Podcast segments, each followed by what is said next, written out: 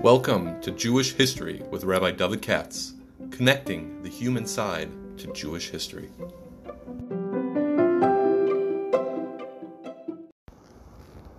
For sponsorship opportunities or to support this podcast, please visit our donate page at www.support.rabbidavidkatz.com.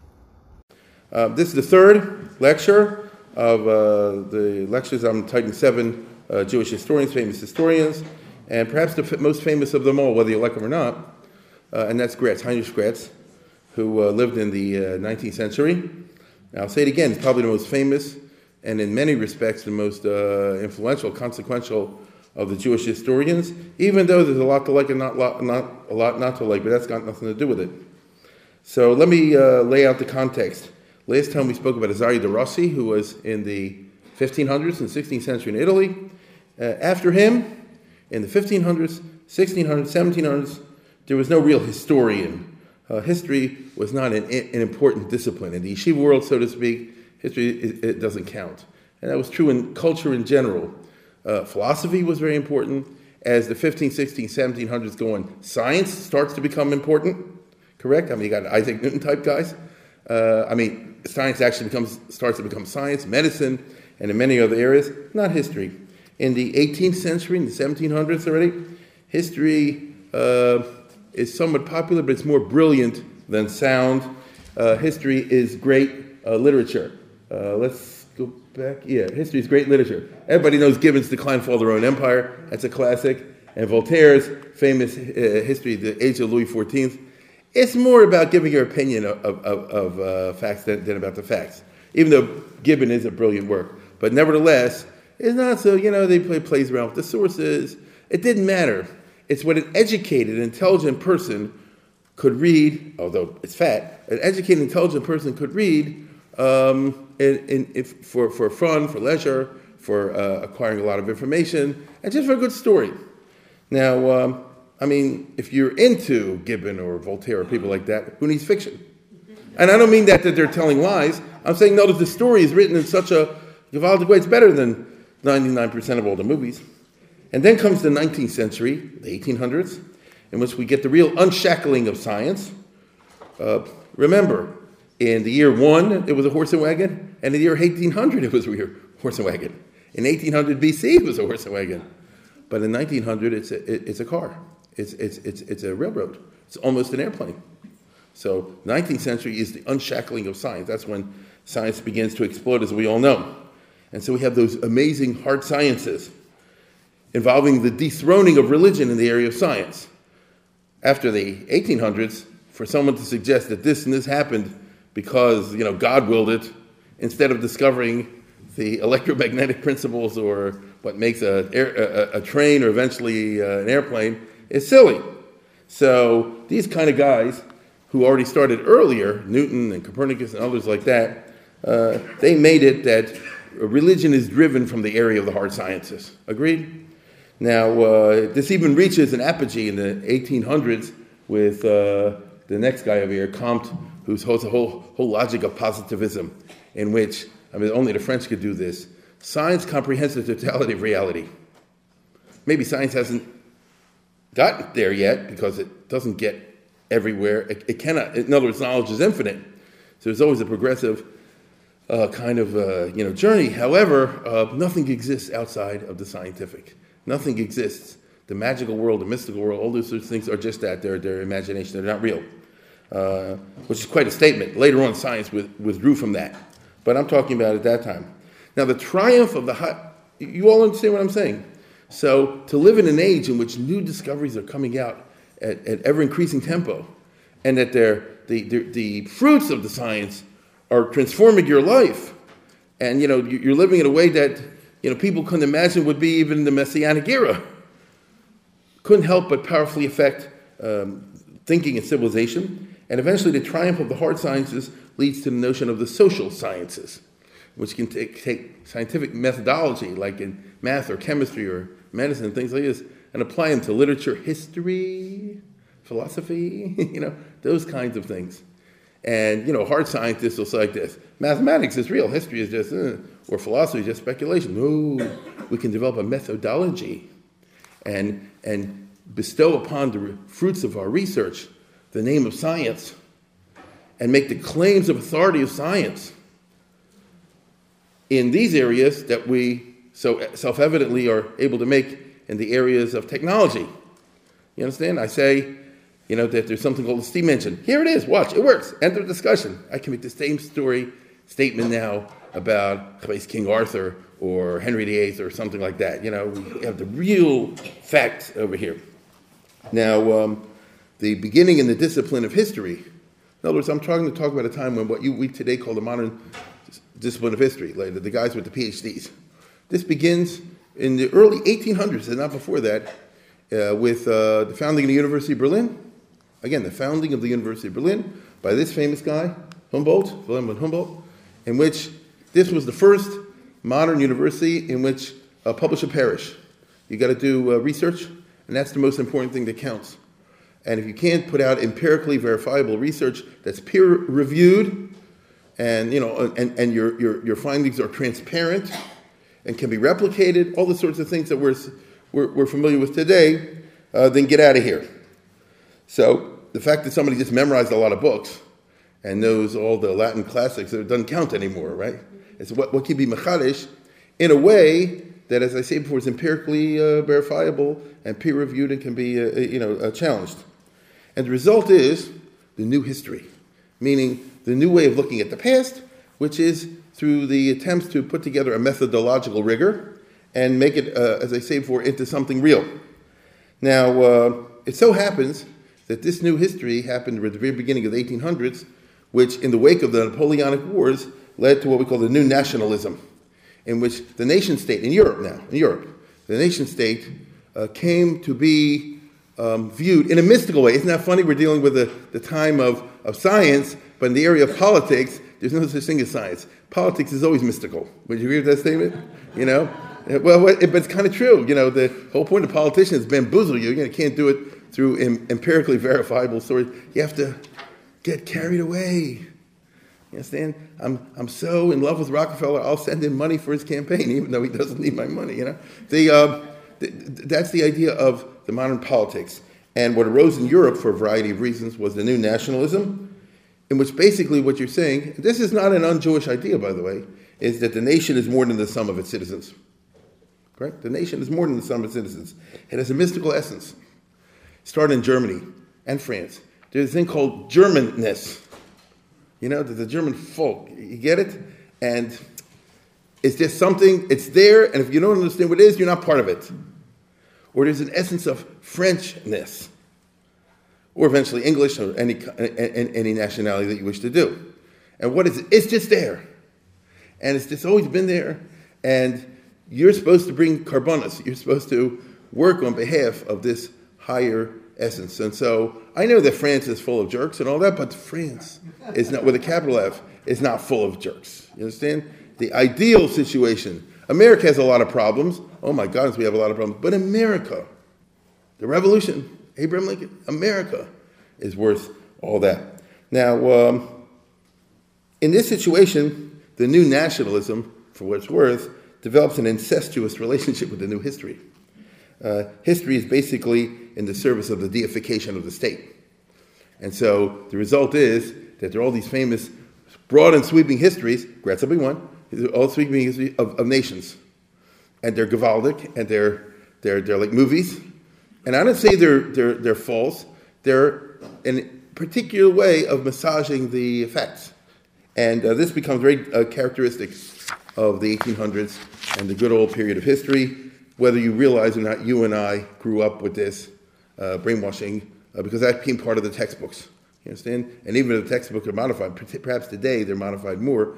But if, if most of you as old as I am were roughly speaking, we still grew up in the, in the unmodified textbooks and there's a certain way of looking at, at reality. The most famous of the early historians in Germany was Leopold Ranke, who said now, who did very interesting things. I've spoken about him before. Very, very interesting person. He went to Venice and did research in the Venetian KGB files. The, you know, it, you know, the Borgias, Julius II. It doesn't get better than that. The, the Venetian spies, right back to Venice. And then, you know, even though history tells you this is what happened, but now we know this is really what happened.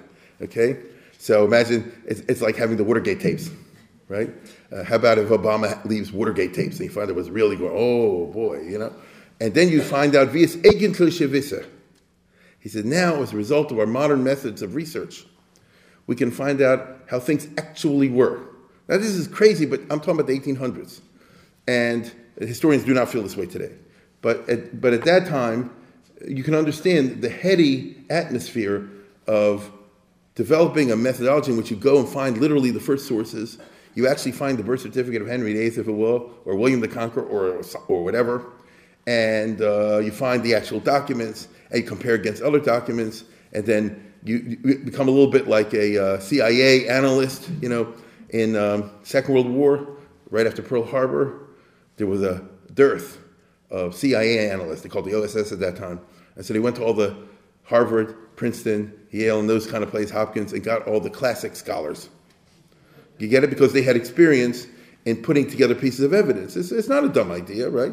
It's a certain skill that you connect it together. And they were the OSS, or the first wave, in the Second World War, as far as the analysis is concerned. So this whole idea of saying, till now we only thought of Henry VIII like this, but now we got the documents and you know what he really said to his wife or what he didn't say to his wife, and now we see what things were really like. So was, all I can tell you is it was clearly an intoxicating atmosphere in the academic world, and the result is that in the 1800s, especially the first half of the 1800s, there's a whole crop of very famous uh, histories that are published, single volume, multi volume, uh, by, by different national historians about the sagas of famous states. Uh, here's some of them. Uh, these are names famous ones. No, let's go back. Famous names. What's here? Macaulay's History of English-speaking Peoples, which he gives you the dramatic story of the Glorious Revolution, how England went from being ruled by tyrannical kings and the Catholic Church to William and Mary, and then Parliament, and here we are today, and England is the most advanced country, which it was. Which it was. Okay, so it's a progressive story. You might see Carlyle's history of the French Revolution, where he tells you how when democracy gets out of hand, it results in a dictatorship and all that kind of stuff. But um, this really, these books are movies. They have people have made movies out of them. They're told in a very bold and dramatic way. These guys were good storytellers. I'm not saying they lied, but they assembled the information and interpreted it a certain way. Uh, Michelet did the exact same thing for France. Even today, there are statues of Michelet all over the place. You know, La France, the, the you know, the, the, the, the mystical uh, France.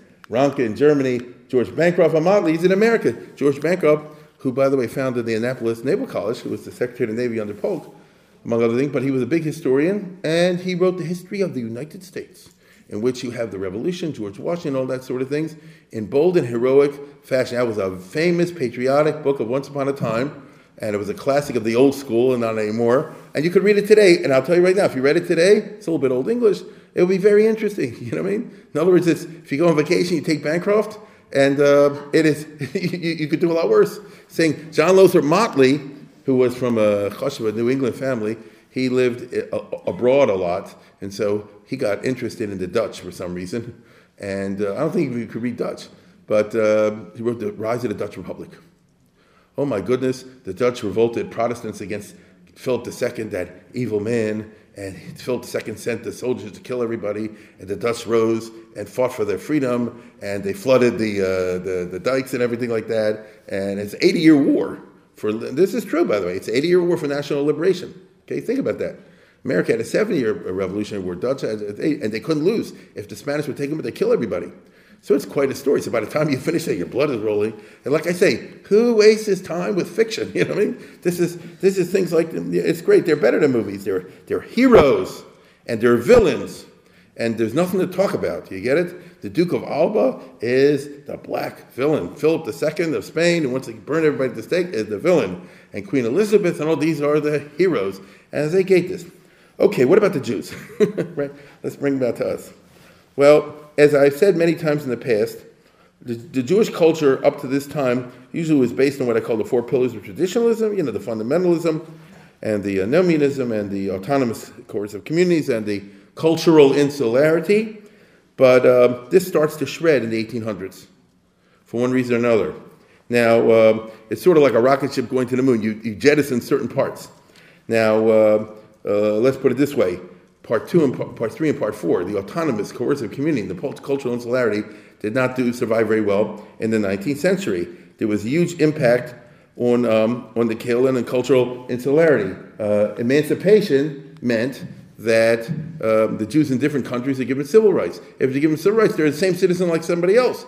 So just like the Catholic Church can over, no longer have any political power over Catholics, so no Jewish church can have any political power over Jews. And that's the trade-off when you get civil rights. And all the Jews, 99%, wanted civil rights. Who wouldn't?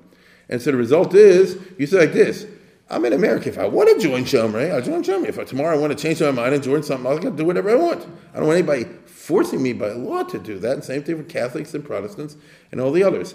So as a result of sweeping trends like the emancipation, and remember, every country in Europe by 1870 gave the Jews civil rights except for Russia. So that's a lot of Jews. Uh, then forget autonomous coercive communities. It just doesn't exist anymore. Even though it was one of the four things holding up the Jewish polity for so many years in the absence of a state in the absence of a church, as I've said many times. And then you have cultural insularity.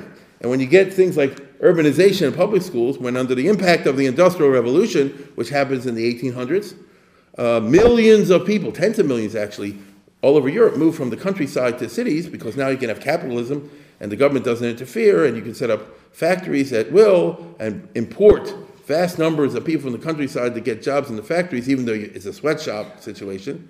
Uh, the Jews are part of that, and that means the Jews, in millions, millions, leave the small towns and villages where they live, just like the Gentiles did. And as I said a hundred times, you know, when you live in a small town, small village, that itself is the most powerful reinforcer of traditionalistic values. You get it?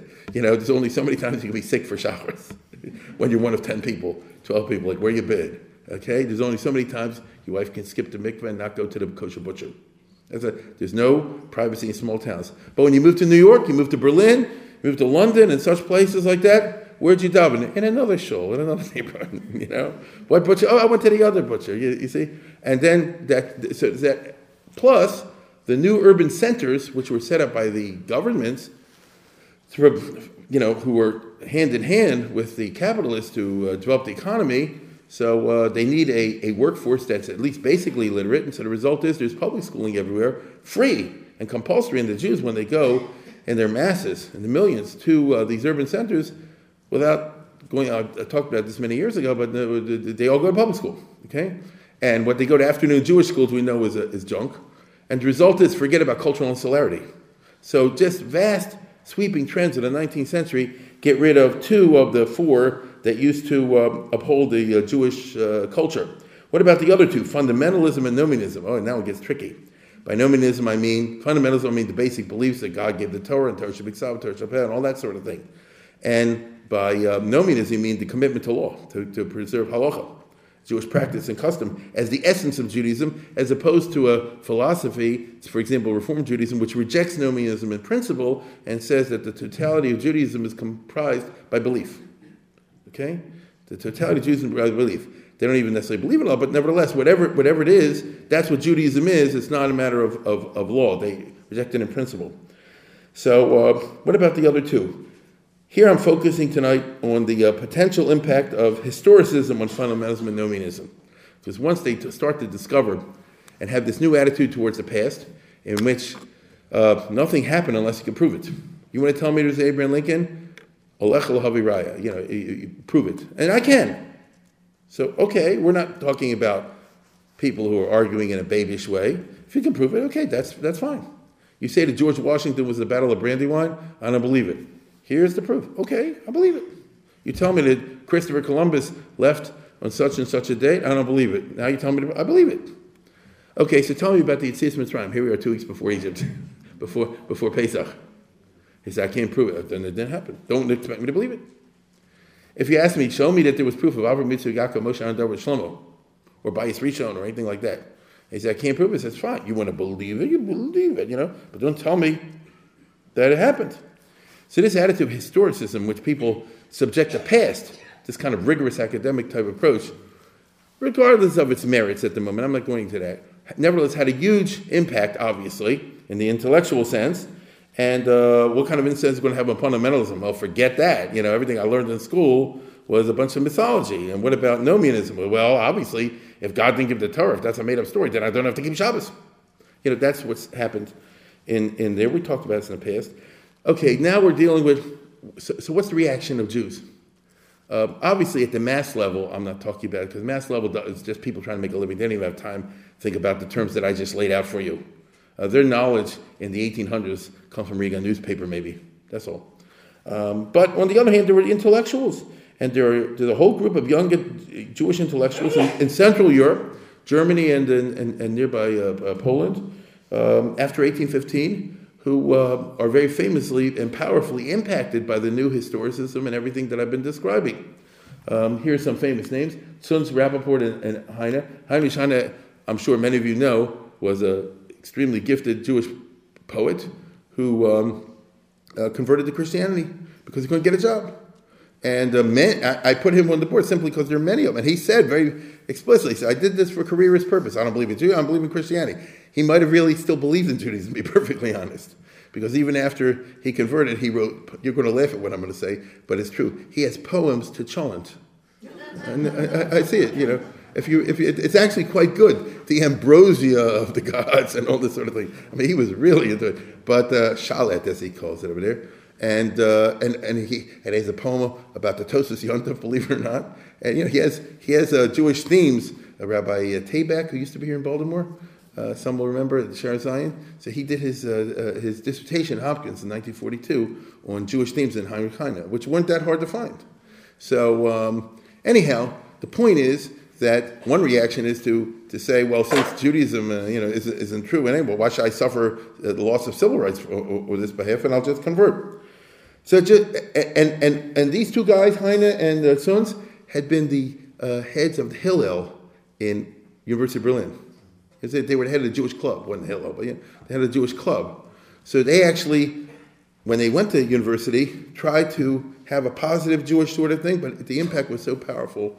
And a number of other people from the club, the, the, the president, the vice president, the secretary, they all converted. The only guy they didn't convert was this guy, Zunz, Leopold Zunz, who said, I'm not converting, but I am going to reimagine Judaism in, in accordance and conformity with the new historicism. And, uh, and that's what he did.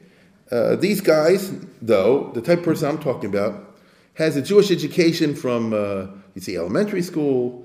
Um, he had some kind of, I emphasize, some kind of Jewish education at the high school level. Nothing particularly great, but some kind of Jewish education. But now they're in university. Um, they've had to go to a gymnasium, uh, uh, European style, which means up to the 15th grade, or what a lot of them did is CLEP tests, and uh, they called that extern at that time and they go straight to the grad school. And here you are having high level uh, lectures in uh, philosophy and other things like that. They cannot just accept the total fundamentalist package. They don't believe it anymore. They don't wish to. They're not Hasidic. They're not Haredi. They're not into, into fideism, like Catholics who say we espouse a philosophy of belief in and of itself. The fideists will say belief is a better way of apprehending reality than reason. It's just the 1800s. They're not like that. Uh, they're into the heady new empiricism, but they also want to retain their Judaism. Now, Heine and those guys are willing to jettison it. And Zunz and these guys represent the ones who say, I don't want to give up being Jewish, okay? Even though it doesn't make any, any sense, right? Because you don't believe in it, but I'm speaking as an Orthodox Jew, so I say either or, but they, they don't see it that way. Um, as we know, as the French say, the heart has its reasons which reason cannot comprehend. La raison ne connaît pas. Right? You know, why do you want to say Jewish? Mm. A chassid will say, oh, pintele Yid. You know, that's how they will, uh, that's fine. But that's a mystical notion, you see? Now, in that era, if one wants to assert that the Jews are a nation and not just a religious sect, if one wants to argue that really the Jews, despite what my German professors tell me, are no less chashiv than the Germans and the French, one cannot do so by making a fundamentalist theological argument. It won't fly. To be respectable in the modern world, it would have to be an argument from history. Right? Such an argument, after all, secular, empirically verifiable, sort of. Uh, history isn't exactly empirically verifiable, but discovered a Jewish past. And nobody has thought in these terms. Nobody has said let's look at the Jewish past and find out what part of it is legend and what part of it is fact. Did the Maharal make a golem, for example? You see what I'm saying? You know, things like this. I heard it. Somebody said, well, you said it. It must have happened. Uh, did this and this rabbi, you know, fly to heaven for five minutes to talk to somebody? I mean, that's what I heard it said. You know, you get it? Like, you know, how do we separate fiction from fact? Aren't we interested in that? And obviously, the Goyim aren't going to have any respect for us if our whole attitude towards who we are is a mishmash of fiction and fact. So I may not be able to persuade them that Jews are worthy of respect by saying the Torah says so, but aside from that, the Jews have a long 3,000 year old history, or at least we argue. And historically speaking, we can at least go 2,000, 2,500 years, you know, from the time the Greeks and Romans talk about us. And we can show that we're not just the Eskimos over here, you know, we're, we're, we're not the Hottentots. We are uh, somebody important. That's how, that's how they would say it. Now, um, the result was a preoccupation with discovering the genuine as opposed to the legendary or from Jewish past. First time this was ever undertaken. Right? Azaria de Rossi dabbled in it, as we talked about last time, but this guy, these guys, especially people like Zunz and others, took it very seriously. Now, they were not great Talmid Chacham at all, but they, on the other hand, they did not learn, they understood what the Korea safer, and they're going to undertake to start to put together the library, like what the heck is out there? Yeah? And nobody's even bothered to inventory and catalog the books. And uh, that's what they do. Now, problem is, this is antiquarianism, which can excite no interest among the public. Um, here, Zunz, Steinschneider, these are famous names of the past, not to you all, because the books they wrote are on very highly detailed sort of things. You know, what is the history of sermons in the synagogue? You know, where did they do it? And what is the history of Jewish names? You know, it's a very thick and dense book. Give me a list of all the slichas, right? And who wrote what, and when did they live, and all that kind of stuff. You know, then it's, it, there are certain types of people that like that sort of thing, and, and, God bless them. And I mean that. Notice we can't do history without that. But they're they're, they're concentrating on the building blocks, and that's not what Ranke and these other guys. I mean, they're doing that too, but that's not a movie already. You understand? Steinschneider is very famous for writing thousands and thousands of these uh, bibliographical footnotes. Oh my goodness! And he even said, or is reported anyway, to have said, uh, "My main goal over here is to make sure that Judaism gets a decent burial." You get it? Now, that may have been an exaggeration, but that's associated with his name. There's a big difference between antiquarianism, as we call it today, and history. Um, one cannot become, let's put it this way, a guy like and these others didn't have what it takes to be historians because you need broad vision, a very powerful imagination, and the antiquarians don't have it. The, the 19th century is full of these guys. That they all did very good articles, get what I'm saying? On little Nakudas, on, on certain subjects. But that's not what we're talking about. So Shadal, maybe you've heard him in in uh, Padua, a very famous Shmuel W. Luzzatto, who wrote hundreds of articles in Ivrit, and on every subject in the book. But they're always little pieces, you, you understand? Or the meaning of words in according to biblical, uh, what's the right word, uh, exegesis, and things of this nature. Uh, if any of you ever go to Padua, the, the, the, the uh, house the, uh, where he, he was the head of the first rabbinical seminary, uh, not a yeshiva, seminary founded by the Austrian Empire in Padua. And it was Orthodox, sort of, but Orthodoxy doesn't know of this new monster called the seminary. I mean, so they were feeling their way. Uh, Shlomo Yehuda Rappaport is a perfect example, and Maharatz Chayes. These are two guys who, if they wanted to, uh, you can tell by the way they look, if they wanted to, could have had a career simply as famous rabbis. And the Maharatz Chayes actually does. He has two careers, A and B. One is a rabbi in the back of the Gemara. He has shalos and chuvas. Uh, he was a big posek in his day, a little controversial, but you know, you can tell by the way he looks that um, you know he's a rabbi of the classic old school sort of. That's one of the hats he wears. But another hat he, I don't mean literally, that's the hat he wore. but another hat he wears is a historian. Now he brings his preconception, but everybody does that. And so as a historian, he has a whole thing on Toras Neviim, and uh, you know, again, all kind of subject. What did the Rambam really mean over here? And uh, you know, who who uh, really wrote this thing in the Middle Ages. And it's a combination of, of rabbinics on the one hand. And the other. This guy was very controversial. Shlomo Yehuda Rappaport, he's the son-in-law of the Kitzos HaChoshen, if, if that means anything to people from the yeshiva background. So you don't get more lumdish than that, right? And as a matter of fact, he is the one who published the Avnei Miluim again, which means that's the Kitzos' book on Even HaEzer. These are super yeshivish so this guy could wipe the floor with anybody in learning today, as they say, anybody, anywhere. Okay? But that's not what interested him. Right? When it, he, he caught the history bug, and uh, he was a big maskil, therefore.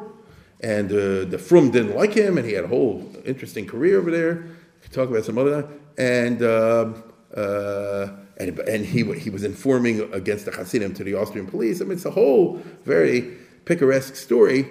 Um, and what he's really famous for is his biographies of famous rabbis from the Middle Ages and that sort of thing. This is what, and he, he was going to publish an encyclopedia. He did one or two volumes, Erech Millin, in his life. Again, of little minutiae and realia, because that's the world in which he lives. And is a very smart person, obviously. You know, it's a person with a powerful brain, but he didn't have the historian thing in the way I'm talking about. The first significant historian who thought in broad terms of the whole Jewish people over thousands of years was uh, the founder of Reform Judaism, right? Abraham Geiger, who, who conceives Jewish history in a grand way but in the service of a super fakrupta hashkafa, as they would say today, because this guy wasn't just a reform rabbi, he was like, ooh, right? So by the time he's finished, the Pharisees are the are the reform, and the Sadducees are the Orthodox. You understand? He's got it all worked out, and it's it's it's very entertaining and thought provoking to read Geiger's conception of Jewish history in the ancient times, in the Middle Ages, and in the modern times. He's got it all worked out. He's a great writer and a very powerful sort of pen it just is weird. It's like reading Picasso, you know. And uh, uh, and and but but it stirred um, reactions. Okay, the result. Um, so in other words, this is this is I, mean, I would I would call him a grotesque genius. Or you know that, that's how many would view him today. Others follow him. The most important uh, and significant, for better or worse, in the 19th century was Graetz. It was Heinrich Graetz, without question who, as you can see, lived from right through the 1800s, 1817, 1891. And it was, it was a different guy altogether than Geiger. Graetz was born in, in Prussian Poland, right? This is, this is the armpit of Prussia, literally, uh, because the Prussian state stuck out like that. If the border, you look at you look at the old Prussia over there, there's one sticking over here, then it's like a thing sticking here. In the middle is what they call the province of Posen. So maybe there's some people here from the Posen area, which is really Polish Jews, the area that Prussia occupied um, for a long time.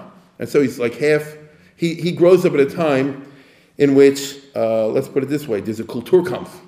The Prussians are trying to impose uh, the German culture on the population. The Poles are still trying to retain the Polish one. If you're a Jew, you're try- still trying to keep Yiddish and the Cheder, but the Prussian state wants you to do get rid of Yiddish and go for German and for public school. It's quite an interesting era.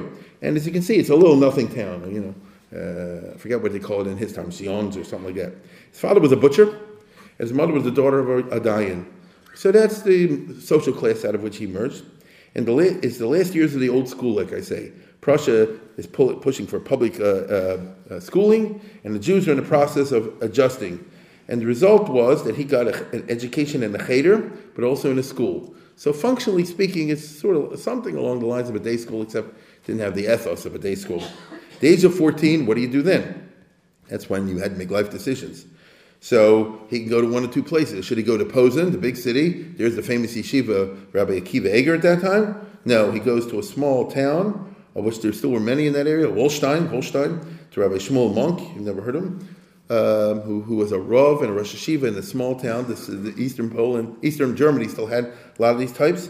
He was a moderate type of person. Uh, it's an old school yeshiva life that Graetz goes through for a number of years. Tochel v'amim timsa. Tishte, you know, you, you, you, you, you eat bread and salt, you know, you sleep on the floor. In, in, in Prussia, in the, in, the, in the winter time, you know, in, in the old school. And that's what you do. So he was a poor guy like many others who went through this school of hard knocks, as it were, and was, you know, sitting all day long and learning, except that you also have time off to go read other things if you want to. Uh, secular knowledge at the high school level he did not get, so he's an autodidact, like all these maskilim were. You know, chaplat, whatever comes to hand. If you find, little by little, he taught himself German. And eventually, little by, that's what you got to do if you want to do it. You have to teach yourself. Little by little, he moved from German to Latin. You understand? And little by little, he got hold of a math book. And little by little, he got hold of a history book. That is how life was once upon a time. Now, uh, by 18, the results of this are that he has a religious crisis. Because what he's reading in the books, outside of Seder, contradict what he's reading, what he's learning in the, in the, in the, in the yeshiva. And it's not like there was some kind of an integrated school curriculum or culture in which they can somehow make this work. You understand? This is exactly why YU was founded, for example, correct? To work, help people work through that kind of thing. He didn't have that. And so he goes through a profound crisis, which he contemplated suicide because he was very coming from his background. He was very connect, committed to the Jewish stuff, and yet it seems to be not true. And all the Judaism and the from Judaism things around him seems to be so stupid and so narrow-minded, which it was, and so you know uh, insular. It's, it's a real turnoff to him.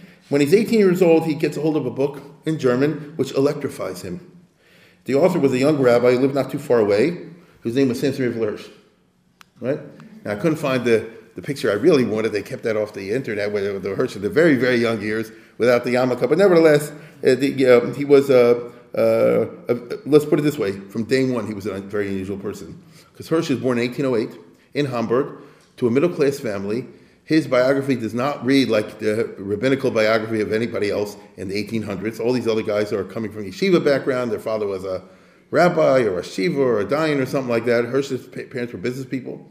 Um, and he grew up in Hamburg, an Orthodox family, but uh, you know he went uh, when when he was growing up. He went to a brand new school called TA. It was just founded at that time, the equivalent thereof.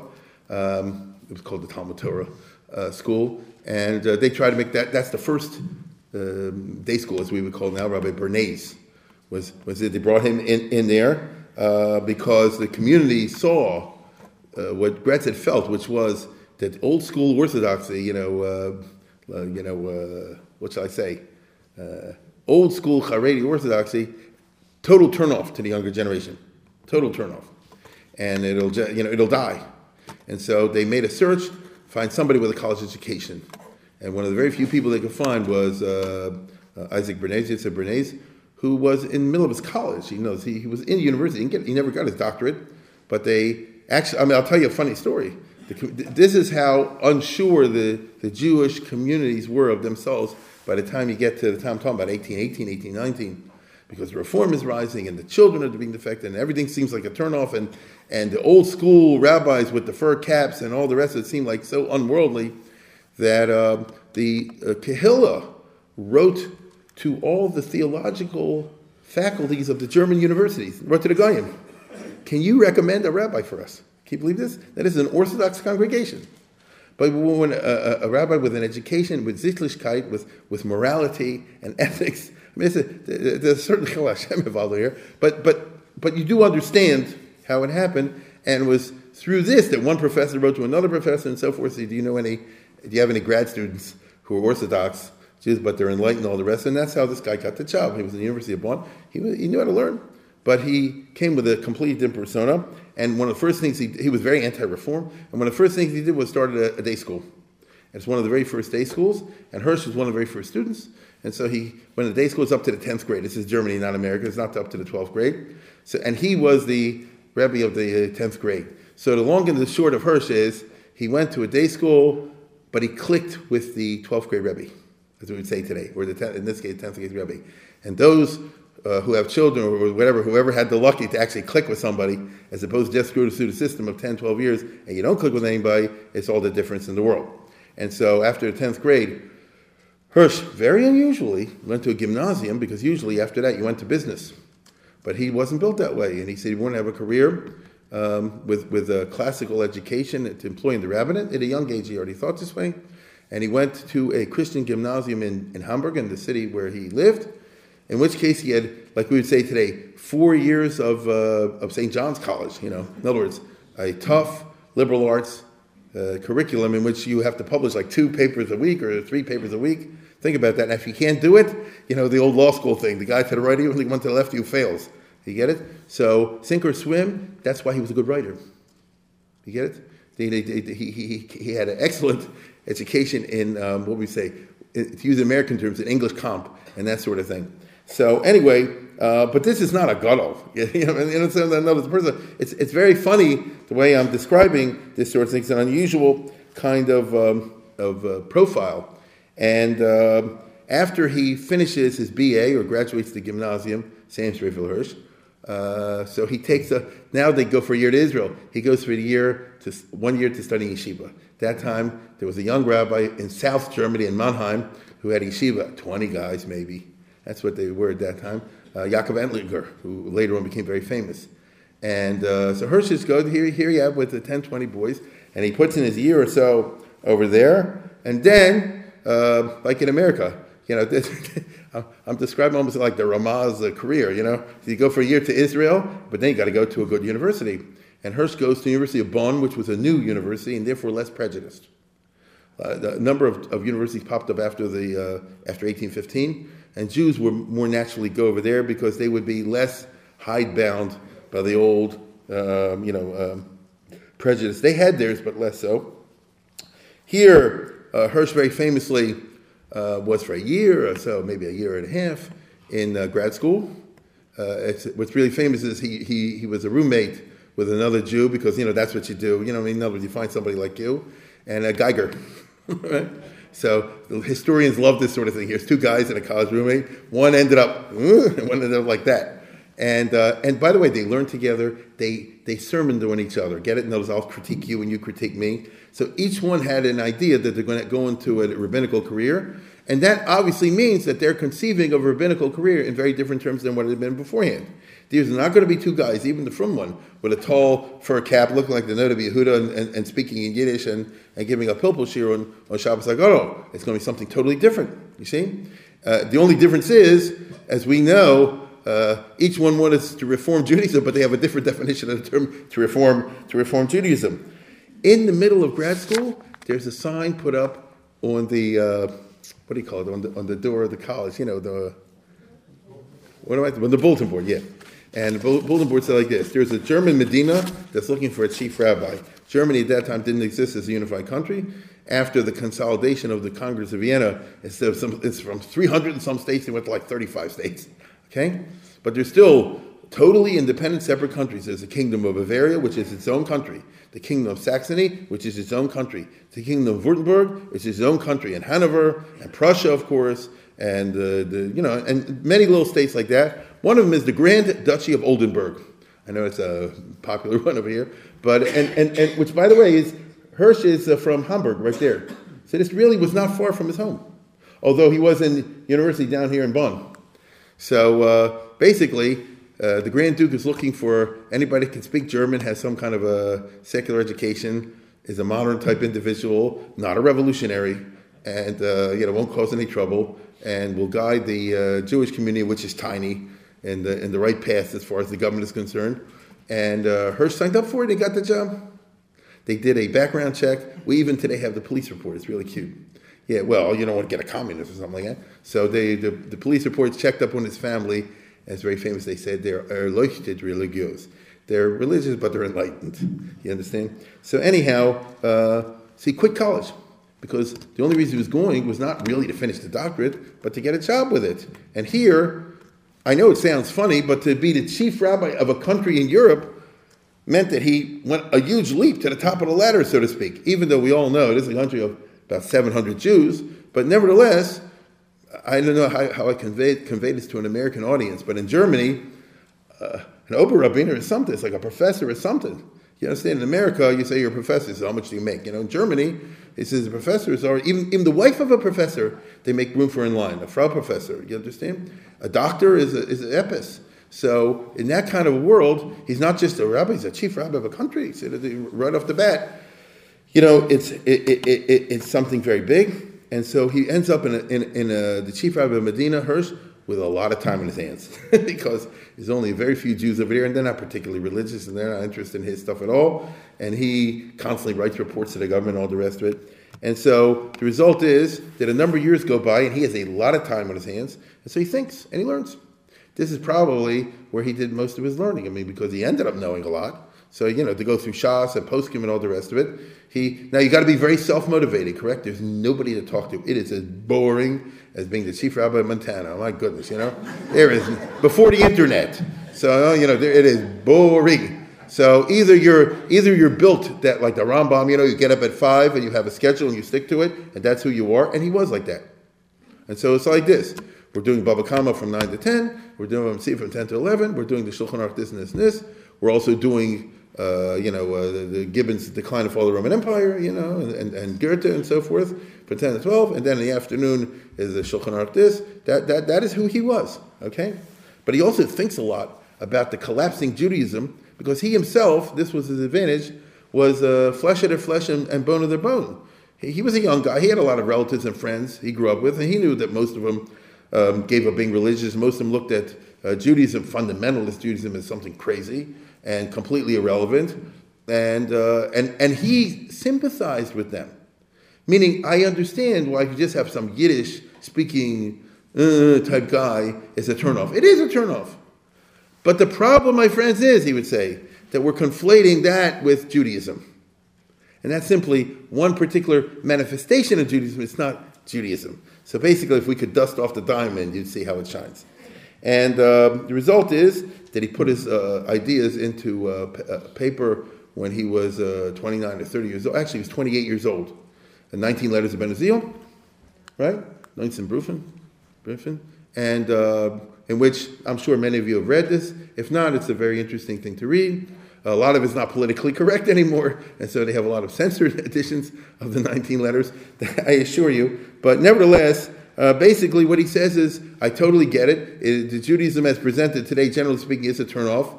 Uh, this is, by the way, an eternal uh, uh com- uh, complaint. I mean, you know, in the time of the Rambam's writing this way, way ever. That's the difference between Jews and members of other religions. You talk to somebody who converted or joined another religion. Now you're a Buddhist. Oh, I found nirvana. If you're a Catholic, I found this. You ask a Jew, he became a religious Jew. How do you like Judaism? Eh.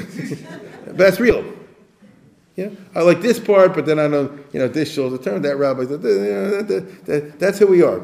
So, um, anyway, the result is that he publishes this book, and uh, it's in German, of course, and, uh, you know, so it, it, it, the main audience would be people who can read German, and one of them is Graetz, who lives not that far away. Uh, let's go back to that map for a moment. Yeah, here's Oldenburg, and here's, uh, this is the Prussian armpit, right? And here's uh, where, where Graetz is. So it's, you know, it's, it's all eastern and northern uh, central Germany. It's not that far away. And so uh, it, it, it blows him away, okay? I mean, it blows him away. And the result is that uh, he writes to Graetz, he says, Oh, you read a book? You're my Messiah, you know. He, he uses these words. You know, he, he, you're my Savior. Uh, you're unbelievable. You're amazing. You're, well, I want to come and, and, and be your disciple. And Hirsch writes back, Hirsch was 20 years old. And he says, I'm, I'm delighted to have someone who wants to learn me, but don't get exaggerated opinion about me. Whatever you think about me, cut that in half, and then cut that again in half. And even then, it'd be exaggeration. Uh, but if you're still interested, and he is interested, and so he comes and he lives for three years with Samson Raphael Hirsch. Okay, isn't this interesting? He lives in his house. For, now, Hirsch is young and married, so it's not a great situation, you know. But nevertheless, it isn't because the wife and the thing don't get along, uh, right? But that, but but we'll put that aside for the moment. And and uh, uh, here's a guy that that sits with him, uh, you know, all day long, and they work at a rigorous daily schedule. And it's all written up in, in Graetz's uh, memoirs, in his uh, Tagebuch, in his uh, diaries. And, you know, really, you know, 8 to 9 is Greek, and then breakfast, and then 9 to 10 is uh, and then 10 to 11 is the Choshen Mishpat, and then 11 to 12 is, the, you know, the Basnage is a history of the Jews, and then this and this, and so much time for, for Greek, and so much time for this. It's a tough, uh, it's a tough, rigorous schedule. And for three years, and he takes Graetz around with him, and after a while, he says, you know, you go to this town to Paskin, the Yoreh Deah question of it, because I don't have time to go there. It's, they, they had a, a very interesting kind of, um, of relationship. But at first, he was blown away. After three years, he loses his own respect. Okay? The student did for the master. Okay? Um, Hirsch is too frum. He's insufficiently knowledgeable about Jewish history. There are other causes for the estrangement. All he knows is he's interested in these poskim books and all the rest of it. Uh, so basically, he has a good mind. He's throwing it away. That's that becomes his his evaluation of Hirsch. He's too uh, narrow by nature. Hirsch does not leave a diary when he thinks about Graetz, but um, um, Hirsch was, after all, a romantic philosopher by temperament. You know what I mean when I say a romantic philosopher? He conceives of an ideal past. That's what romanticism means. Long ago, Judaism was done right and the world was gewaltig. Now, if you read the 18th letter, then things got screwed up. The, the Judaism became misunderstood for thousands of years, and that's a shame. Then we have to restore it. But there's an ideal state of, of, of being a Judaism. Um, but one thing is clear if he's a philosopher, he's not a historian. You get it? I've said this before. Philosophers and historians are natural enemies. A philosopher is interested in the picture like that, and why is it that way? And the historian is totally trashing the philosopher. He'll say, yeah, you just thought that because you read three books, and your mother was bad to you when you were young, and you lived in the time of the French Revolution. You know, they, they by contextualizing it, they, they deconstruct it. So, um, nevertheless, Hirsch um, was really turned off by what he regarded as uh, the modern practice of Jewish history. You get what I'm saying? He was opposed to Jewish history in principle. Now, I don't mean he was opposed to the past. I mean he was opposed to the way Jewish history is written and practiced and researched in the modern times. He expressed it very eloquently. Look at this. It's a famous sermon. We who have imbibed the spirit of modern Judaism, this is said rhetorically, we do not fast. We don't pray slichas or kinos on Tisha B'Av anymore. This would be your person who's a Jewish historian. Instead, we would be ashamed of the tear in our eye to sign our best for the temple. We'd be ashamed to feel the slightest longing for bringing back bloody sacrificial rites. Here we are today, starting the book of Vayikra and the conservative reform, and all those that go crazy over sacrifices and things like that. Uh, nothing new for us. All this has become a myth, with our feelings refined by a cool reality. And here's the sarcasm: with an unbiased scientific insights, we understand and evaluate those very differently. Moses and Hesiod, the Greek guy, David and Sappho, Deborah and Tyrtaeus, Isaiah and Homer, Delphi and Jerusalem, Pisthi and Tripod, the sanctuary of cherubim, prophets and oracles, Solomon and elegy. In other words, Greek stuff, Jewish stuff, it's all from the same past. We view this calmly, historic, historically. For us, all this has peacefully been encased and buried in our mind, reduced to one and the same human origin. For us, all this has received an identical meaning, human and transitory, and of a bygone age. So again, he's mocking the historians. Okay, this, all this is said sarcastically. You follow? And uh, the fog is lifted, the tears and, and sighs of our fathers do not fill our breasts anymore. They fill our libraries. So now we don't, we don't, we don't uh, fast on Tisha B'Av, but I can tell you the year it happened. And I can tell you how many people were in the Roman army, you know, like that. And I can tell you what year Josephus was published. You, you follow, you know, that, that approach. The warmly pulsating heart of our fathers, meaning in our parents' time, they actually kept Shabbos. They kept Tisha B'Av. Here's Pesach. They made a Seder. Now I can tell you the origins of the Seder, you know, historically. It's a different sort of thing. Uh, now it's become our national literature. No, it's not the Torah, it's the national literature. Okay? Their art and life breath of our forefathers now is the dust of letters. On Tisha B'Av, we let the old guys pray slichas and do kinos. We, however, know much better than they do in which centuries, right? The poets flourished. In what meter they wrote their verse, at whose breast they fed when they were sucklings. We adore Jewish antiquity so much that we raise all the dust in the libraries and collections to find the date of birth and death of the authors, register and correctly the inscriptions or the tombstones. That's exactly what Zunz and Steinschneider does, and people like that. You want to get it right. Now, you can be there, this is going to, you know, you can say like this, whoa, that's important too. But to the Hershey's like this not when it replaces Judaism, not when history becomes the way Judaism is lived.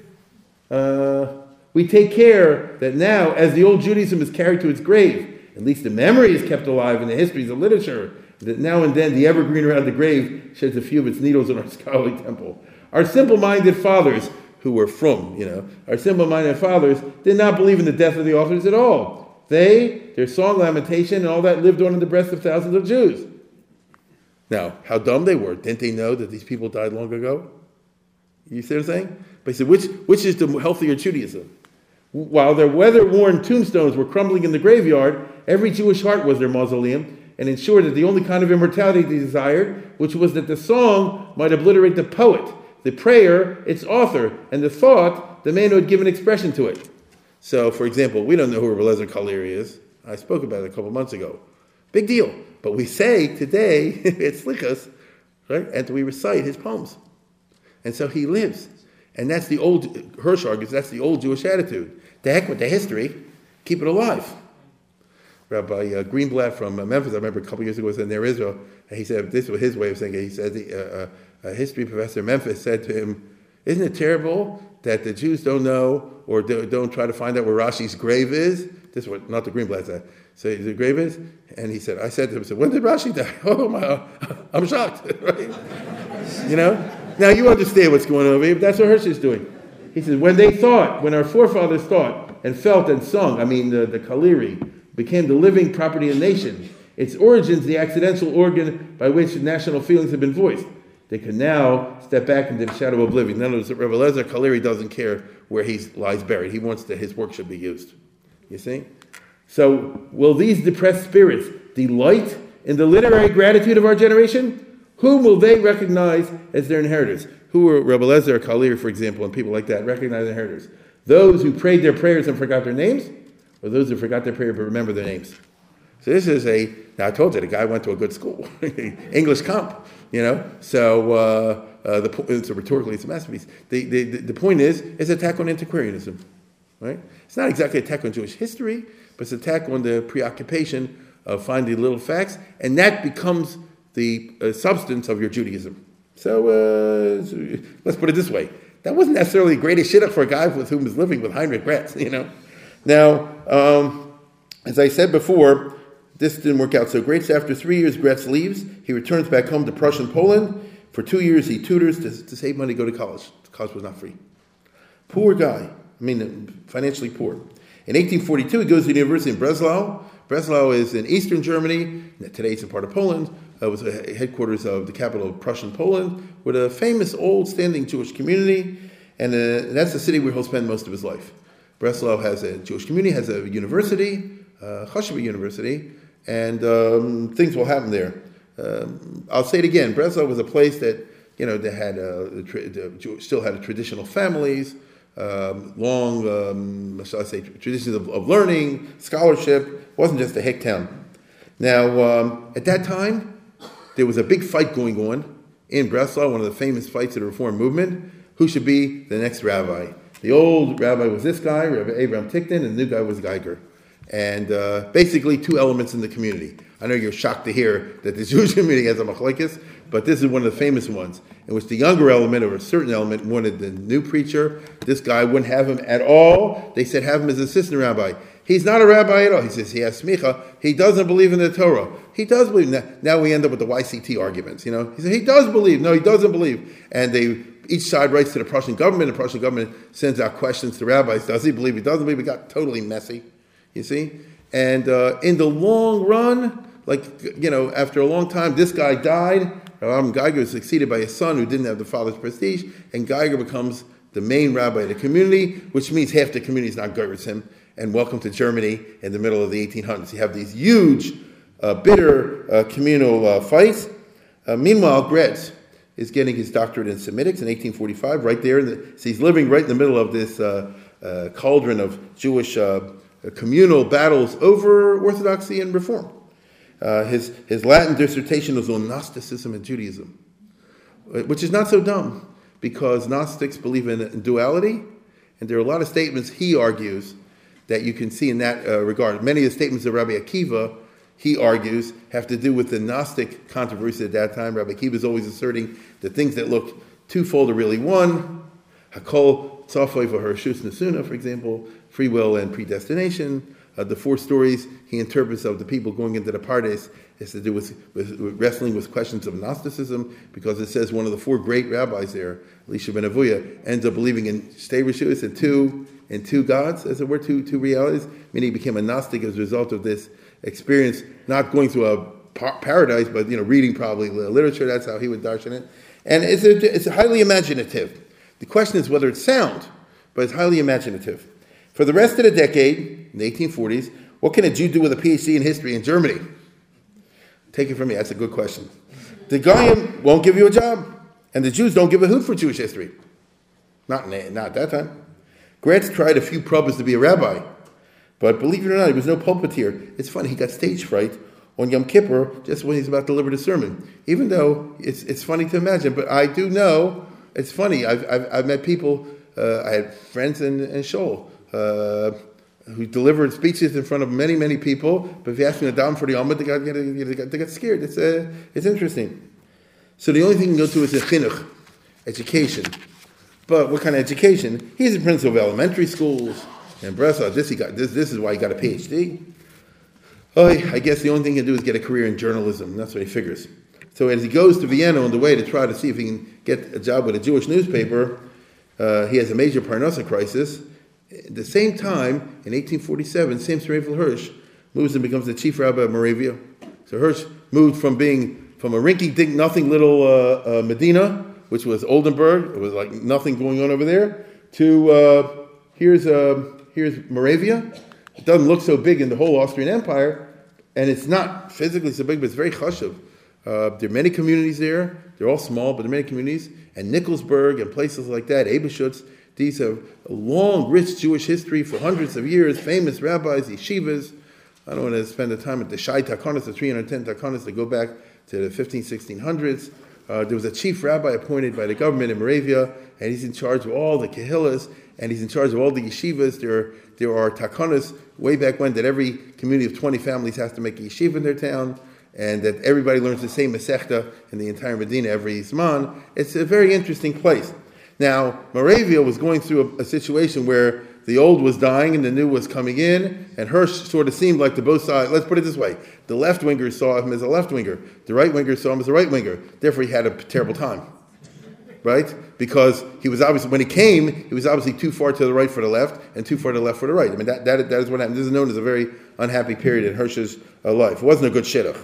But meanwhile, Graetz comes there, and the guy he used to live with, even though they're not crazy about each other anymore, but they still had a relationship, and he got him a job. Or at least, let's put it this way: one of the big projects Hirsch has is to start a rabbinical seminary, a Jewish theological seminary of his own. Now, it didn't happen in the end because the money didn't come through. And he's going to appoint Graetz as professor of Jewish history. This is a real what if in Jewish history. Suppose the JTS had been founded by Samson Raphael Hirsch. Okay? And suppose the JTS had as a history professor Graetz. It boggles the mind. But uh, it, never, it, it, it, never happened. It never materialized.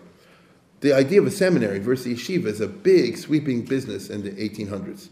And I will say from the middle of the 1800s to the middle of the 1900s, the seminary in Western minds was docha the yeshiva model. You get it? Um, the idea of a seminary, which is sort of like a, something along the lines of a grad school, uh, the universities wouldn't teach anything Jewish, and so the Jews said, we'll set up our own, but we'll have the ethos of a grad school. And therefore, instead of Rashivas, there'll be professors, and instead of just learning Chapwap, there'll be a highly directed curriculum. And then it's a question of, but the classes are only like an hour a piece, and uh, what'll be the subjects that are taught over there? How much, put it this way, how much Gemara and how much poskim is in there, as opposed to homiletics, Jewish history, grammar, and philosophy, and things like that. And these are issues that people raised with. But then the guy, at the same time you're going to a seminary, it's expected you'll also go to a grad school and get a PhD. Then you come out rabbi doctor. And this was the perfect model that spread all over the uh, Jewish world in the 1800s. Uh, we'll see, there were three of them in Germany, there was one in Amsterdam, then in Rome, and then in Rhodes, and then in uh, Paris, and Jews College in London, eventually in the United States of America, as we all know. Um, there were half the people who started YU wanted a seminary, half the people who started you wanted a yeshiva. They haven't worked that out even today. Um, and uh, there were big attempts to put the seminaries in, in, in, Lithuania and Russia and places like I mean, they, you know, the Frum fought it. But it's just, you know, the, the seminary model had a great cachet. Today things are different. Today, the, the seminaries are trying to imitate yeshivas. It's, it's interesting, you know, it's come full circle. And so you'll even see, this boggles the mind. The Hebrew Union College in Cincinnati has a program what they call Kollel. you know, it's, uh, I mean, no, just to use that word shows you that the, the uh, gravity has shifted in, in, the culture. Anyhow, um, the point is, by this time, the, the situation between Samson Raphael Hirsch and Graetz, Heinrich Graetz, is complex. They have important things in common, but they also have a lot of things that are different, right? They have important differences in attitude. Both of these, the commonalities and the differences, would be of significant importance in the history of the Jewish people. The next two centuries, down till today. Both of them were violently anti reform. Both polemicized against the extreme reform that reared its head in the 1840s, because in 1842, 3, 4, and 5, they had these reform conferences in which a dozen, two dozen reform type rabbis or chazanim, whatever, got together in Germany. Some of them had education, some didn't have education, and they said, we can get rid of Shabbos, we can get a kasha, we can get rid of, of, this, that, and the other. You know, Bris Milah was up for discussion. Hebrew as the language of prayer was up for discussion. All these sorts of things. And um, in Brunswick and, and, Frankfurt and Breslau, that's where the three uh, were over there. And the traditionalists were really turned off. Like, who the heck are you to just like this? We're abolishing the second day Yontif. You know, who who made you God? You know what I mean? We're getting rid of uh, you know uh, Yibum or something. I don't know. You know, just this unilateral business. When it's when it's twenty people, uh, twenty five people, But they were totally self confident. Samuel Holdheim, Geiger, and others, their ideas like this What can I do? The whole world's wrong. I'm right. I'm going with it. I'm not going to be followed by everybody else that's stupid. So Hirsch and Graetz, both of them wrote very bitterly, as did many. In other words, to put it in American terms, when these early reform um, moves came, they elicited profound protest and opposition from the Orthodox and the conservative. They didn't have those names yet. But you understand, a conservative Jew, as we would end up calling him later on, would also be profoundly offended in the 1800s by somebody's just unilateral moves and basically declaring that you know the halacha doesn't count or any of this kind of stuff counts. And as we'll see as time goes on, Hirsch would represent the Orthodox people that would, would he, would he would characterize the Orthodox people represented, and Graetz will end up being what we would call the conservative people that didn't like it. But Hirsch and Graetz differ in that one is Orthodox and very pious by nature, and one is more moved by uh, traditionalism and by national pride.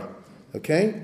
Um, this expressed itself in halachically in that the conservatives from day one were very opposed to chumras and extra minhagim, and the Orthodox wanted to hold in every every minute for this reason. Right? So the conservatives already in the 1800s will say, get rid of the piyutim. The Orthodox say, oh, you can't get rid of any piyut, which is why it's always been a political football ever since then. Uh, in other words, we see the beginning of the split in the big tent of traditionalism into two wings, Orthodox and conservative, although those names weren't there yet.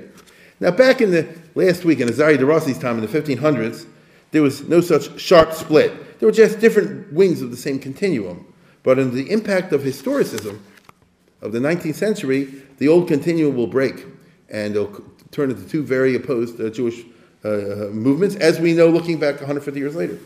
By 1850 51, Graetz does not look to Hirsch as his guide. Oh my goodness, but to another rabbi with whom he had no personal history, but with whose ideas he could identify. And this was Zechariah Frankel, who, uh, again, lived all through 18, 1801 1874. Zechariah Frankel was from Prague, from a very miyuchas family. He came from uh, Rabban Shapira, I mean, from, famous names on the mother's side and on the father's side. He came from a big yichus family of Rabbonim and, and learning and all this. He himself learned as uh, Chavrusa many years with Ronsberg, doing the side of the page of the Gemara, Sal Ransburg, Chacham and um, you know, and he had no uh, secular studies. Whatever he did, meaning he didn't go to school. He had private tutors. You know, so he, this is a guy who, who, picks up a lot of learning at a young age, and then he goes to Budapest to the university and, and goes there for so and so many years and gets a PhD. So here's somebody with a very uh, distinguished background and very good in learning, and now he has a doctorate. And he goes first to Teplitz and then especially to Dresden, which was the capital of a kingdom of Saxony. Um, and uh, he becomes a very dynamic rabbinical figure in Germany because he's basically, this is the first rabbi doctor, what I'm describing. Uh, he's the first guy who's a genuine Talmud Chacham with a PhD. Very self confident guy. Uh, he's in Dresden, and the government takes him because he has a doctorate. And the Berlin community wants him, and he said, I'll only go on my terms. And they say, Don't tell us what to do. He said, Well, you all can drop dead or something like that. And they said, Then we accept you. I mean? and then, which is an interesting, uh, but. Uh, uh, but in the end, he says no. You know, if you, if you since you have Reformed Jews there, you won't listen to my authority totally. I, I don't feel like the, he, he he can call his own shots. Uh, he's very self-confident because he gets into a big fight with the Chassam Sofer in the last year, the Chassam Sofer's life, over a very messy affair about a guy that was kicked out of a, a rabbinical position in Hungary. And was it politics or was it Yiddishkeit? And he cusses out the Chassam Sofer, so he doesn't care about anything over there, right? Um, and he, therefore, had a funny profile. Is he a rabbi or a doctor? Or let's put it this way: Is he a right winger or a left winger? The Reform look at him as a left winger, and but they invite him to the Reform conference in, uh, in 1845, which very famously he attends and then demonstrably leaves. Okay, he came and and what he left on was like this: They said maybe we should get rid of Hebrew and put in German. That's an offense to Judaism, to the Jewish core, and I have nothing to do with this group. So he went on purpose to walk out, and he made a big splash with the walkout. Notice he wasn't complaining because he got rid of bris milah right? He wasn't complaining because he got rid of second day Yontif. He complained because they get rid of the Hebrew as the language of prayer. So he's appealing to, to uh, Jewish self respect and connection with the past. All right? But he does write all kind of Azaria de Rossi type stuff in which he is totally dissing the from ahistoricism. His works there are too many to go into. He's an antiquarian, uh, historian of halacha, and he has lots of uh, articles in which he says, where does the Gemara come from? Where does the Mishnah come from? In which he is no fundamentalist at all. Okay? Unlike Azaria de Rossi, Frankel is mainly interested in the history of halacha. He knew how to learn. He was interested where did the Mishnah come from, really, and who made it up, and you know when did the myth come that it comes from Moshe Rabbeinu, you know, that, that, that kind of way. And can we see origins of this in the Greek writings? Uh, how's it go in Alexandria in the pre-Second Temple era, and then all, all that kind of business. Um, and so basically, he's interested in a radioactive subject. Because you're talking about the history of Allah, you're talking about the, the origin of the Gemara. Part of the fundamentalism is not only you believe in the Torah, you believe in Torah Shebaal Peh. So what you really are saying, if you believe in Torah Shebaal is that the Gemara, at least as a generality, represents as close as you get to what God said to Moshe and Har Sinai. And it, this guy said this, well, not really, you know, they made it up. But nevertheless, it's very important. So you could view that as, as you know, uh, crucial or not. I'll tell you the truth. You can laugh all you want. This is what's going on now with the OICT thing. Now, um, he doesn't see it as radioactive. He's a compartmentalizer. That's who he is. Right? He's a compartmentalizer. Um, he, for example, he all through his life he asserted dogmatically a Jew has to believe that the Chumash was given by God on Mount Sinai. There's no evidence for that. That's what a Jew is. The Gemara is a different story. You say, you know, that's his way. Um, and the result is that you have just a very interesting guy who gets an unusual break. Now, here comes the funny part.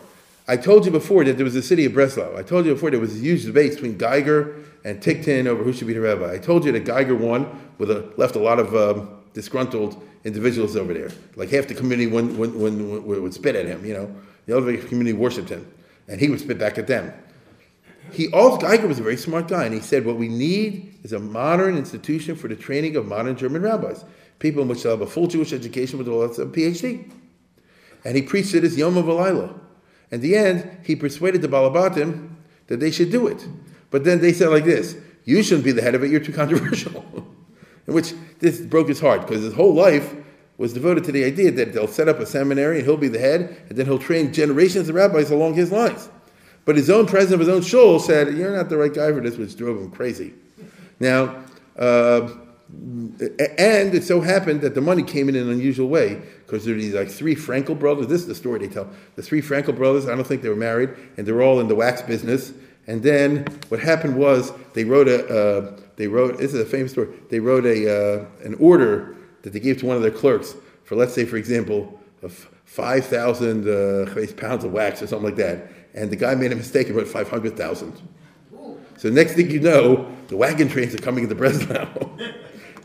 you know, and they said, "Oh my God, what happened?" But then it dawned on them. What do you think dawned on them?